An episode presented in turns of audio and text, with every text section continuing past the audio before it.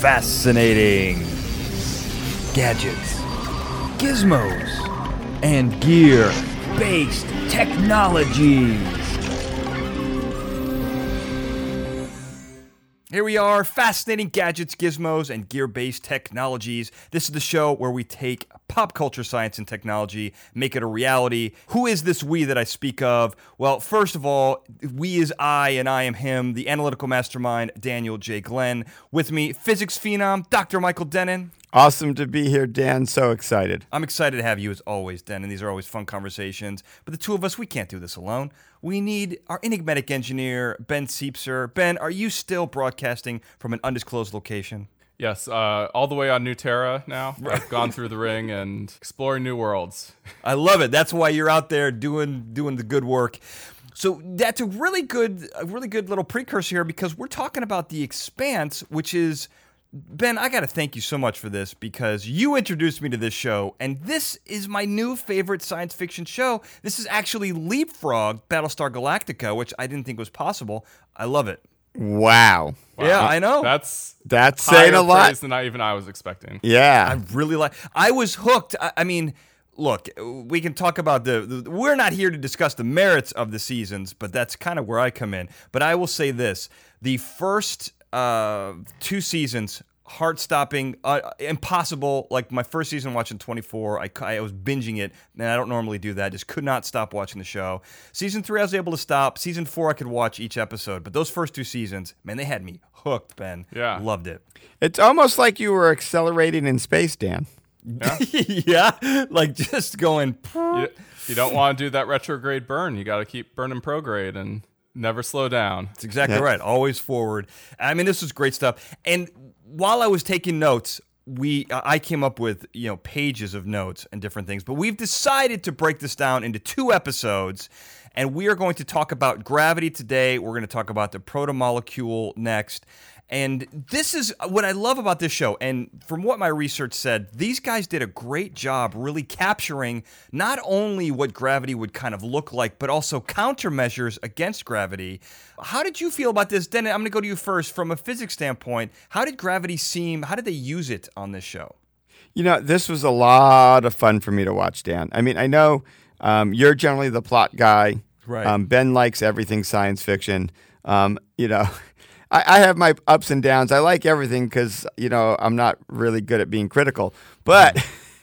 this was amazing from a physics point of view. I loved watching something finally get all the physics around gravity and acceleration kind of as right as you can in a movie. I mean, there's going to be little glitches here and there because it's hard to film 0 mm-hmm. gravity, but you know, nothing nothing worth complaining about from my perspective. Nothing worth. I've never said that sentence out loud. Nothing worth Yeah. complaining about. That's great. What does that mean? What do I don't understand the words? I don't know what. The, yeah, order. I, I know, uh, but that's kind of where I am. Okay, fair enough. Yeah. Ben, do you agree with Dennin that the physics was done all right? And how did you feel about the countermeasures? It was done amazingly well. Like th- the Expanse producers worked very hard to get the, both the techno- technology and the physics correct in this show. They wanted to portray a world that was real. Um, And that comes from the books, I think, from James Bailey's books, where he wanted to create what will our solar system look like in, you know, 100, 200 years. And we're not going to be able to break the laws of physics. So, you know, if you want to write a story that feels real, you got to follow the rules. Even though they're not always as fun as, you know, Star Trek, where you can go wherever you want instantaneously Right. and talk to people across the galaxy with no delay. Yeah. But in, in terms of the countermeasures, it's really interesting because we know a lot about how our physiology is affected by zero gravity. We've done all these studies with people who've lived on the International Space Station and Mir and Skylab before that, where we see that um, when you go into space, your bone density decreases, and that's because our the evolution of our physiology requires the microfractures of our bones being in a gravity well to trigger our bones to constantly replenish themselves. And if you're in zero G and your bones have a are on a break and they don't have to support any weight, they just they just atrophy because you're not getting the chemical signaling to gr- keep your bones growing. and so all there's all this stuff about our biology that just doesn't work quite right in zero G. And it's really cool that they they made a story out of that where the belters can't go places um, with high gravity because it makes them sick or because they're too weak to do it. That is what will happen. I mean, you see that when people come back from the International Space Station. They can't walk. They can't walk when they come back for a while. Well, I, what I love about that, so there's a couple things really quickly. I think it's important to know exactly what happened in zero G, and you nailed a bunch of stuff. I didn't know about the microfractures. I love that. But really Yeah. quickly, there's your muscles atrophy. People probably would assume that because you know, really, weightlifting is working against gravity, right? So you're you're Yeah. you're moving, and your muscles are moving to basically resist the force of gravity. That's what working out is, really. And that includes a cardiovascular system because your blood is pumping against gravity to go up and it's going, you know, Yeah. when, without gravity, blood's very weird. It, it works in very weird ways. Oh, and also your your whole circulatory system, the the way your blood pressure works is to get blood to your brain. So once you're in zero G and you're not fighting gravity, your your head uh, bloats. Right. And Right. and you get extra blood in your head, and it act- and it messes up your taste buds and your smell because your your your swell it swells. It's, called moon. It's like a moon face. You get Yeah, like a lot of blood in there. and that's why astronauts like hot sauce. Well, here's another thing. Uh, not to take this, you know, I always got to go to 12th grade humor, but in an article I read, you even have excessive flatulence, which I don't even understand how that works, but it just shows how kind of off everything is, including your gut biome. Yeah. And that's important because they did this incredible study, and by they I mean NASA, did a twin study. I don't know if you guys heard about this, but basically there were two astronauts, uh, Scott and Mark, and they were basically in one was in Scott was in space for a year, Mark was on Earth, and they basically used them like a control ex- controlled experiment, and they found that Scott had an adjustment to his telomere length, which is essentially on your DNA, you know, gets shorter Right. with age. Uh, your gut biomes were, were very they're very different, and that may be because of the food they were eating. You know, when you're in the, on the space station, you're not eating fresh fruits and vegetables. It's all freeze dried. It's all very specific food, and also your nutrient dense food. It's a nutrient dense food, so it's everything's very different up there, and that affects what's going on in your stomach, which, as we've talked in other episodes, affects everything in the body. Yeah, no, it's it's really uh amazing how you said this earlier, Dan. Not only how they got the science right, but right from the beginning, it's involved in the story. yeah. I mean, right, Right. I, what, what was it? Episode one or two? It was probably one. You're getting gravity torture, right? Which they only do one time, which was weird because I felt like that was such a great thing, and it's like you see it once and then they never talk about it ever. The Well, you know, OPA, Well, the we OPA is not see using it it. once. We only see still it once, but but also, you know, they were trying to be civilized until they ended up at war. Right. Right. So, you know, there was a sense of let's not push this. And they did get in trouble for the gravity torture, if you recall. Mm, Right. Yeah. Yeah. yeah. Although in a way we we do see it in the fourth season with Naomi on New Terra, where she is basically torturing herself by staying on landside. Oh, interesting. Yeah, uh, because it's, I'm glad you brought that up because I was curious how that gra- how does gravity torture how does it work? I mean, what is the torture part of it? You know, I don't. I guess we're you know we're talking about all the physiological differences and the effects on the human body that gravity has, but how would you turn that into a torture device? Would it work like the rack? I guess in a way where you're pulling. I mean, I think plug it's just basically a built-in rack almost, right? You you are suddenly under way more weight because weight is really just gravity times your mass. Your mass hasn't changed, right? But now suddenly you're essentially probably not the rack, probably more like lying on a bed with the cement blocks piled on you slowly. like how they killed witches. So it's a little more pressure than pulling, perhaps, because I can't imagine that the gravity differential is big enough for you to be pulled, for you to feel a different force on your feet than your head, because that would be more the rack. I, I don't know. I'm, I'm thinking it's more more pressure than tension. But Ben, I don't know what, what your view of that is. I I think it's probably a bit of both. I mean, we don't know what it would be like for somebody who was, say, born on Sarah, Ceres or Eros or any of these tiny asteroids that basically have no gravity. It's really questionable what physiology, what your physiology would look like if you then, if you grew up without a gravity well, basically your whole life. I mean, would you even have a proper skeleton? It, it's debatable. Mm-hmm. Well, I, I also think you know the other part of the torture is probably how your blood's behaving Yeah. right? Because as we said, your your you know a lot of what your physiology is is in your blood flow, and that's driven by um, Yeah. having grown up in gravity. So you you know your whole heart pumping and and sort of flow of blood would be different in a low gravity environment. Um, and you know basically your nerves register pain to let you know something's gone wrong in your body. Right, and so circulation's probably going wrong, and nerves register pain. That's a great point to also think like if you're if you're all of a sudden in gravity for the first time in your life, you'll probably feel really lightheaded or something too. Because all your circulatory system would have developed not needing to overcome gravity to get blood to your head, and now all of a sudden you probably wouldn't be getting enough blood to your head. That's interesting because you could actually, I mean, you could have, depending on how, you know, we're going to talk about the differences between Mars, uh, Luna, the Moon, and the and Ceres, which is one of the big asteroids. But depending on where you grew up, the amount of difference is also important because you might even you may not even be able to get blood to your brain or your head or wherever you know anywhere it needs to go. Well, one of the things that I, I wondered in, in sort of watching it, so on the one hand, I, I think the physics was very right. And on the other hand, the biology represented an accurate ultimate biology. I, I, I was wondering if the time scales were right. And, and it's the difference between evolution and adaptation to a particular situation as you grow, right? So, you know, uh, if you recall the you know the, what we consider now a horrible thing, where they would put women's feet and tightly bind them to make sure they didn't grow and get big, right? That wasn't something that genetically changed. You never then inherited small feet. You always had to keep tying kids' feet really small mm-hmm. because it was something that you did to change how the body responded. So it, it did make me wonder if the, the result of physiologies was what you get naturally for a human who hasn't really evolved into a different state.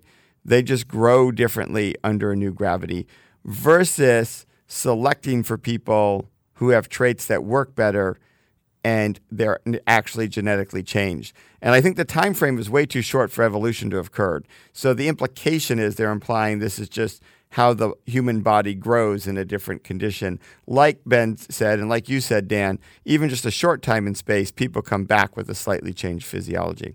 So that was that was kind of an interesting thing from that I sort of saw from the biology side. Well, I will say this. There are lots of studies that have shown that biologically, I mean, you're t- even at the turn of the century, and I guess we're, we've already 20 years into this century, but the turn of the previous century, the 1900s, uh, that's how old I am. I've got a different turn of the century.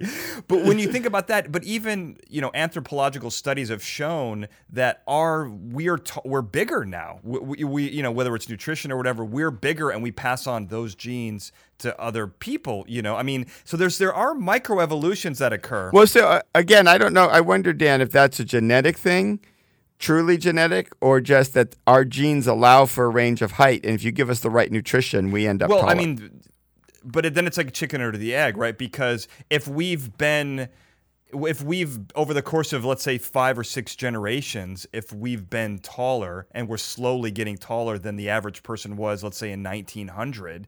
Then that is a form of evolution in a sense because the genes that are currently active now would represent the taller gene pool, and and this show only takes I think it takes place 100 and years. I think was it the tw- 20, 30, 2350s. Oh, 23. Okay, so you're lo- but you're looking at, you know, 200 yeah, it's a couple, years. couple hundred years.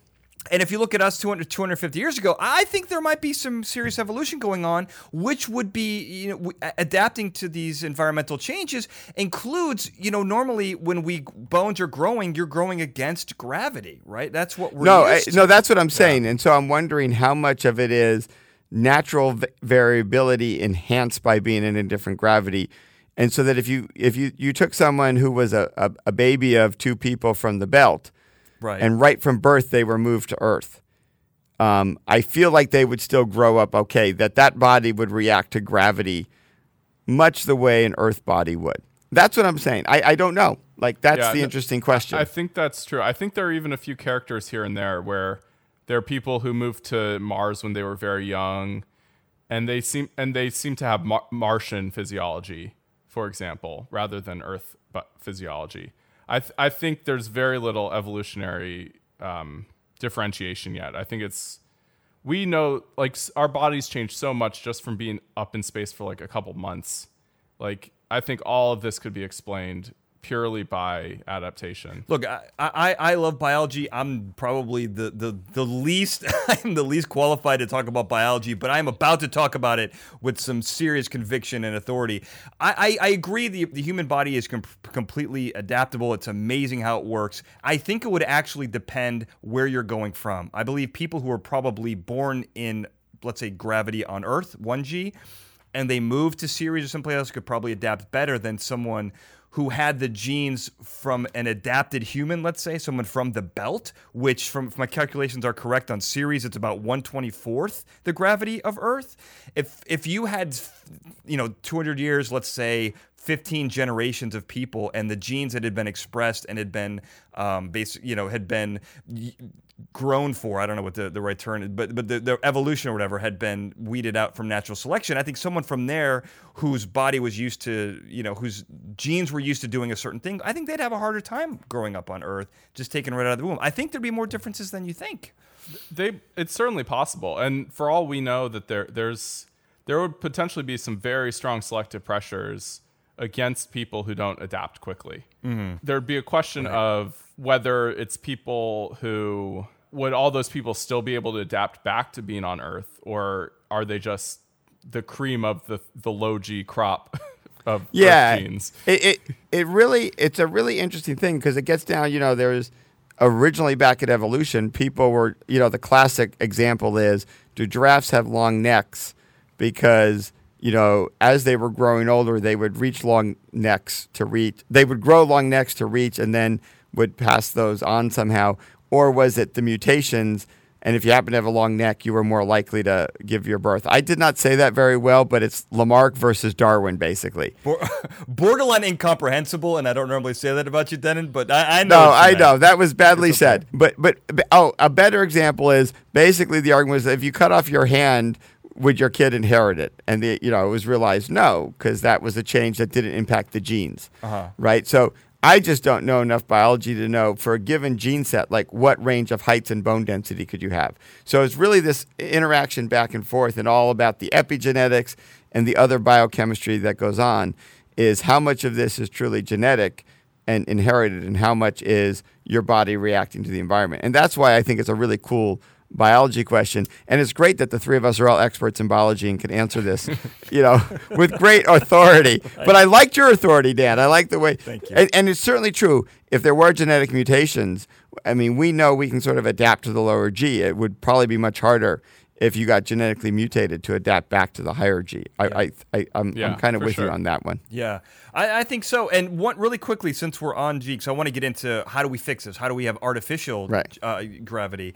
But one of the things I really liked is they really did a great job with medicine and and basically how blood works in zero G. And as we mentioned, there's no it's there's the flow is very different. So one of the things there's this scene where a bunch of people through concussive damage have a lot of internal bleeding, and there's this conversation between someone who has never done medical procedures in zero G and someone who's an expert, and they're like, "You've never done this before," because what you don't know is blood pools; it doesn't flow. So an internal bleeding, it's it's a it, there's blood clots. Uh, there's that's like a death sentence in zero G, which I thought they did a great job with. And even when people are killed or their blood comes out, it's just they float like in a creepy way, Yeah. and the blood just comes out and pools everywhere. Um, but anyway, that's important because what we need to do is basically create artificial gravity. And they do that in a couple of different ways. And one of the main ways is basically having like a big cylinder, kind of like in 2001, they have that. And I think on the Behemoth, the, the cathedral that they re retrofit, they do something like that. So tell me a little bit about how we, what are ways we could recreate gravity and, and and is there a way to do it from to different gravity um, denominations? I guess I should say, depending where you're from. Does that make sense? Yeah. Well, pretty much without doing anything um, that we don't understand and is too weird and and likely to be wrong. As far as I can tell, basically spinning is your only choice because spinning creates. Ba- well, actually, no, I take that back. Anything that accelerates you is your only choice. You have to create because that's what Einstein basically taught us: is acceleration and gravity are in, are indistinguishable from each other, and spinning is the easiest way to get acceleration I think you know without having to um, like end up in a weird place because if you accelerate linearly, you're just going to keep going away from wherever you want to be. So you could rock back and forth. Um, and and and os- oscillate back and forth, Right. which will just make up, down, and down, up periodically. Right. Um, but that would also give you gravity. Okay. Um, but all of these do allow you to change the strength, Dan, because that's just how much acceleration you generate. Yeah. So you can always dial it in. Now, some of these may be harder or easier from an engineering perspective. So I'm, I'm looking at Ben for this. So I, I was actually thinking about the the stop, the start and stop. So there are some some like the best, the fastest way to get somewhere is to burn till you're halfway there, and then flip around and burn till you get there in the other direction, right? So you want to be accelerating up until the halfway point, and then as soon as you get to the halfway point, you flip your ship around and then start decelerating and break the rest of the way. That's the like kind of the fastest way to get somewhere in space. Um, so hold on a second. So uh, that that doesn't make any sense at all to me. So let me th- let me tell you what I heard, Yeah. and then you fix it for me. Yeah. So basically, you throw. I'm gonna do some little wily coyote stuff here, right? I throw a rocket on my back, and I'm blasting towards the roadrunner. When I get halfway, I flip the rocket around to decelerate. Now, why does that make more sense? Why does that get me there quicker than if I just put the rocket on until I hit the roadrunner?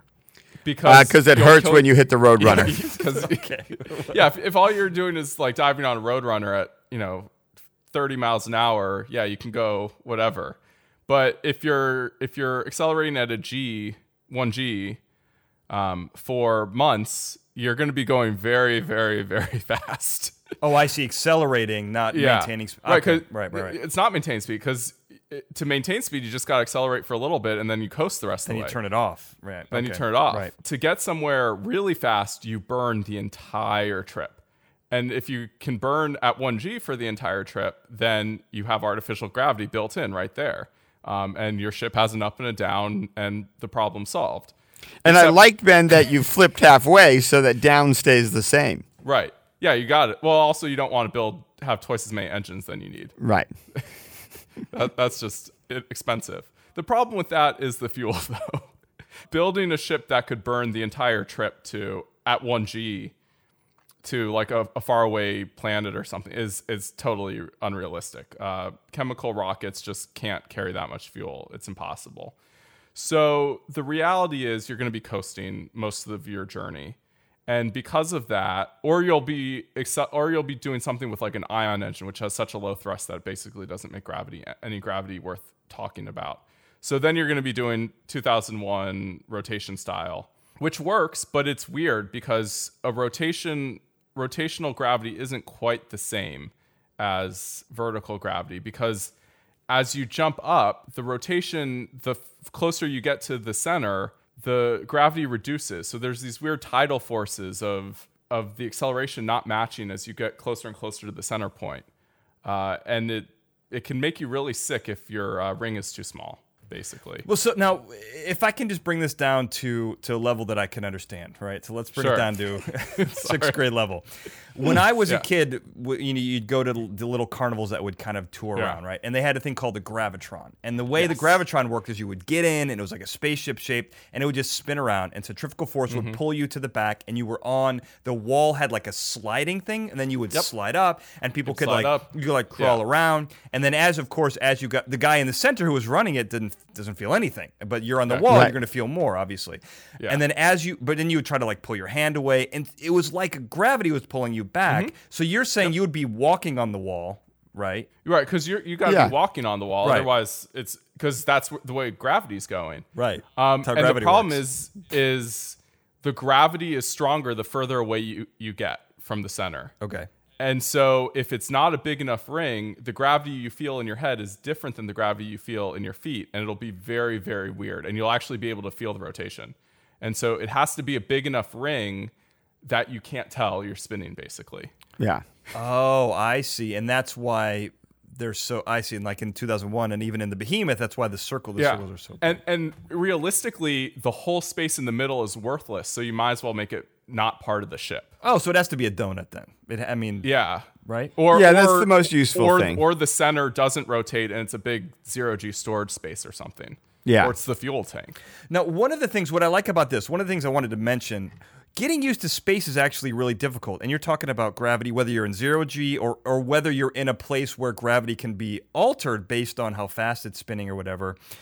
There's a thing called space adaptation syndrome, which is which is essentially I love this I love this definition. It's basically where your visual and your vestibular system are incongruous and cause motion sickness. So basically, what that means, what you see and what you feel in the, in the gyroscope in your head for balance, they don't match up. And on Earth, Yeah. When you you you can look at the horizon, it's basically you feel like you're moving, but you can't see that you're moving, so you get motion sickness here on Earth. In space, it's the exact opposite, but same effect.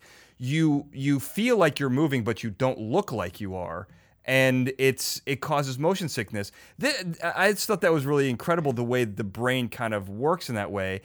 So that would actually kind of could work with gravity as well. If you're feeling like you have gravity in one spot and you feel like you're, does that would it work the same way? It's hard to say. We've never made something with artificial gravity in space. Say it with authority. Absolute speculation with authority.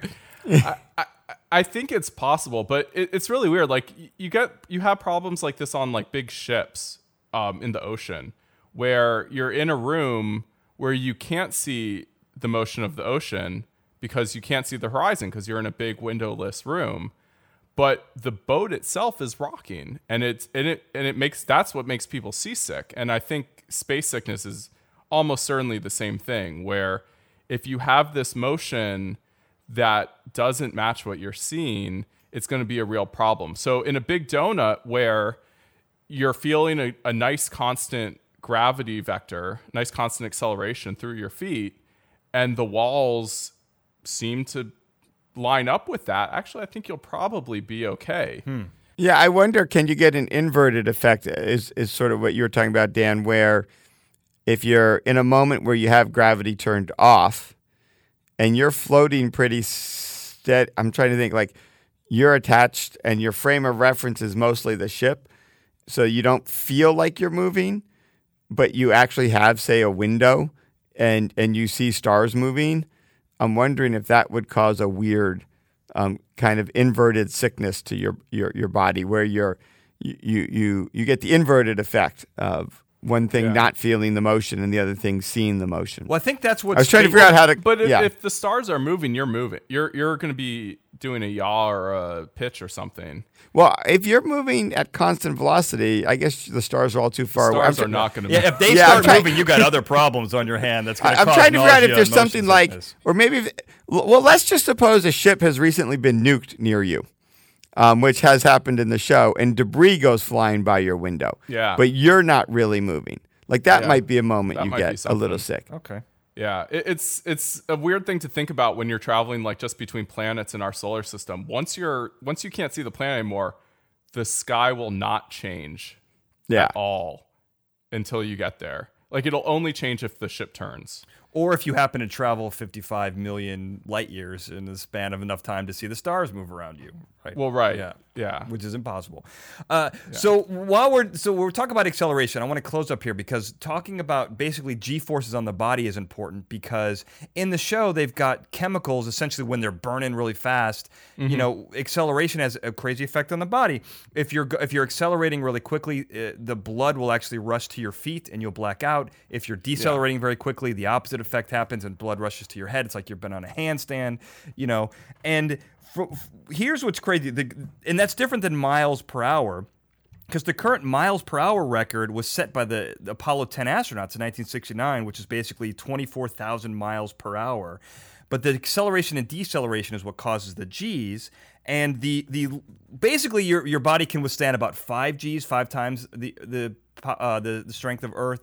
And if you have a suit, there's actually high gravity suits that you can wear. You can withstand nine G's if you once you're trained in how to basically can control your your um, torso muscles, which I thought that was very strange. But that Yeah. gives you like an additional, basically, to double the G's. And the record of G's on a human body, this is really interesting, was 82.6 G's. This was set by um, an Air Force captain who basically was in a rocket sled. This is Captain Coyote, Wiley Coyote. He was in a rocket sled, and he basically had so 82 G's, but it was over the course of like one tenth of a second, right? But in the show, we're talking about Yeah. incredible G's over a long period of time.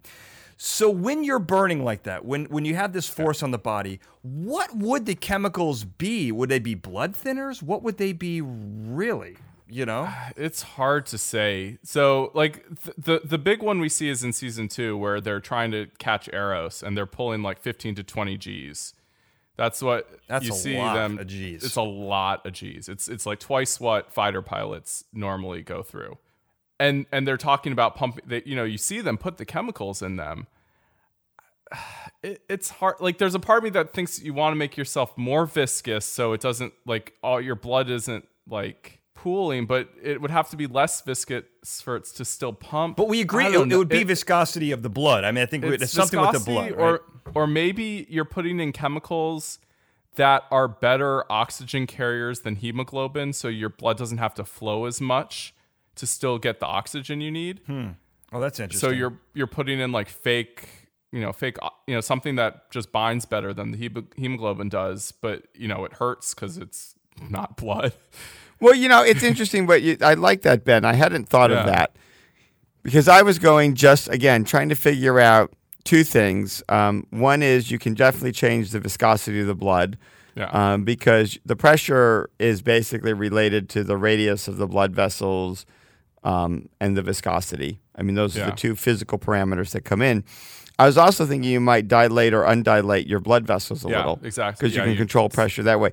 I, I think a lot comes down to, and I totally forgot about the oxygen because, you know, I'm just doing physics, not biology, as, as we've proven in the first half of this show. Well, you're not a robot. You are breathing, then, and I we, No, right? I am breathing. Okay. I no, um, you know, it, it really depends on which which effects of the acceleration you're most you most need to mitigate, right? And I think I think a lot of it, right, as you said, Dan, it, it's it's the blood going to or from the brain and getting imbalanced. That's why I was thinking Yeah. all about controlling the pressure by messing with viscosity and radius of your blood vessels. But if it's also a, a total oxygen amount, you might need to, you know, have some various balancing effects where you're trying to avoid pooling in the brain, so you're decreasing some of the blood flow, but you know that means you need a, a better oxygen transfer, so you throw in a better chemical for that. But I think it's all about the blood. I mean, that's Yeah. really what you're worried about um, in, in, in, in these situations because you're strapped in. I mean, if you if you were not strapped in, you would also be worried about being flung around and just having physical damage. But if you're really tied to the ship, I think the biggest impact is on your blood. Yeah. And and they do a great job in the show of showing them in the chairs like leaning back so that the you know the gravity vector is going through their you know so that they're they're flat against it so that you are at least minimizing the um the red out and the blackout issue of having your heart having to fight the gravity. But it'll still pool in the back of your head. Right. So you, you but that's a much that's not as hard to overcome as if you were standing up. Like if you were standing up in 20 G's, like you'd just be dead. There's no way to deal with that. and your probably. and your feet would be about this big. yeah, and your your feet would probably Gigantic. explode. right, like a cartoon. Well, and I, I do love that, and I'm, I know you love the chairs in that because those are an engineering marvel, and I love that. Yeah. But I mean, also, you know, even if the gravity's going through you, that's how CSI forensic scientists tell you how long a body's been dead is how much b- blood is pooling on their back. So there's still, you know, you can still get bruises on your back, and I- there, there's going to be a cocktail of thinners, maybe some something that spikes your blood pressure up, so that your you, it can pump harder. So something that's like, you know, putting you know some adrenaline or something that's uh, causing your heart to pump harder. But you can only go so hard until like you basically get cardiac arrest from that. So I, I think it's just something along those lines where you're kind of you know giving your your uh, your um, your circulatory system a very short term steroid kind of thing and hoping you survive. Well, I wonder if that's why, you know, when they talk about chemicals, like you said, Ben, I wonder if it does also interact with just the lining and material of your blood vessels. yeah, yeah, yeah. right to be better to better make them a little more elastic so they don't rupture. Yeah, Uh, you know, a a temporary, let's just go with I don't know, say a foam coating on the inside of your blood had to vessels. Sneak Yeah. it in. I had to. I was waiting. I was waiting for the I know, whole I episode. Your pal, I was like, he's gonna say so. What's he gonna say? He's, he's Yeah. waiting to say something. we know there's some very good foamers in those chairs, though. That's for sure. Yes, yeah, the chairs are definitely got that. Yeah, and, and and we see them like they start bleeding. Like we see them getting nosebleeds and things from the burn. So clearly, it's causing ruptures and and you know Yeah, so the Yeah. chemicals aren't perfect, but Yeah. they work well enough to keep you alive. No, it's fa- for a while. It's very true. And one other thing you need to keep you alive, uh, in closing here, I want to mention this. This has nothing to do with gravity, but I loved this story. So, my favorite thing, I always find the very a very obscure technology. I don't know if you guys noticed on my list, some of the stuff is most people don't notice it, which includes the we didn't even talk about the way the plants grow in a circle in their little kitchen, which I love because you have to teach the roots how to grow down and you have to have light to teach the plants how to grow out, right? That's the plants have to fight Yeah. gravity and have to figure out how to do it non gravity. But uh, what I love is Alex basically cooks them lasagna in this really crazy little dish. And I was going to ask if that had anything to do with gravity or the way the physics worked in space. And it turns out I don't know the answer to that. But the sto- the real story is actually much more interesting. There was a company that basically created that dish and it's supposed to be for perfect the size for lasagna noodles. They they had a brownie pan that was super successful, and they made this lasagna pan, and it didn't work. And then the molds broke, and so they couldn't make any more. But then the Expanse just thought, hey, this is a really space age looking lasagna dish, and so they use it in the show. And now they're now they're remaking that lasagna dish, which you can buy on Amazon. I'll include a link for it in the show. But I just thought that was a really cool story. But also the idea of making lasagna without cheese, tomatoes, or wheat. that whole No, I thought that was kind of funny Yeah. too. that, that whole the lasagna world and that dish were like my favorite part of of the of that Yeah. season. No, I, I, I loved it. I, I have to admit, I was looking at it going, hmm, if this isn't going to have anything to do with gravity, where are we going to go with this? And, and, and Dan, you, you locked it up very nice. I really like what you did with it. Thank you. And I will tell you, someone um, on the sci-fi website came up with a recipe. He was he was tasked with coming up with a recipe that worked. so I found it, and I'll include it on the website for us to find Nice. out. I'll have to Perfect. Try that in our here on New Terra. Try out the uh, Right. you know, where where where resources are scarce. Right, we'll send you something.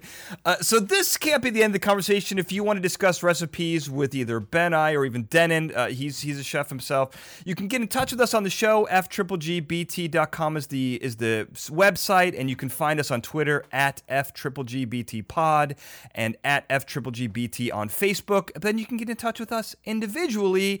Ben, where can people find you now that you're on New Terra? Well, thankfully, we still have the major social media networks Unbelievable. here, and you can find me. You know that that uh that that, that those relays through the rings they work great. Good, good. good. um, yeah, so it's uh, at B Siepser on all those major networks. How do you spell that? That's B S I E P S E R. I love it. Dennin, where can people find you here on Regular Terra? So on regular Terra, I'm on Twitter and Instagram at Dennin Michael. You just flip it. Um, on Facebook at Prof Dennin Michael. And I'm seriously considering how to get on TikTok. really? If you do it, then I have to do it, and then I got to force Ben to do it. And he, we, wh- why? You get, well, tell us why. Why TikTok? Explain yourself. Well, because as people may remember, this is during the pandemic times, which is why we're in our isolated locations. Um, and I just there's there's too many famous scientists who are, are taking up space on, on TikTok, and I need to get in there and compete.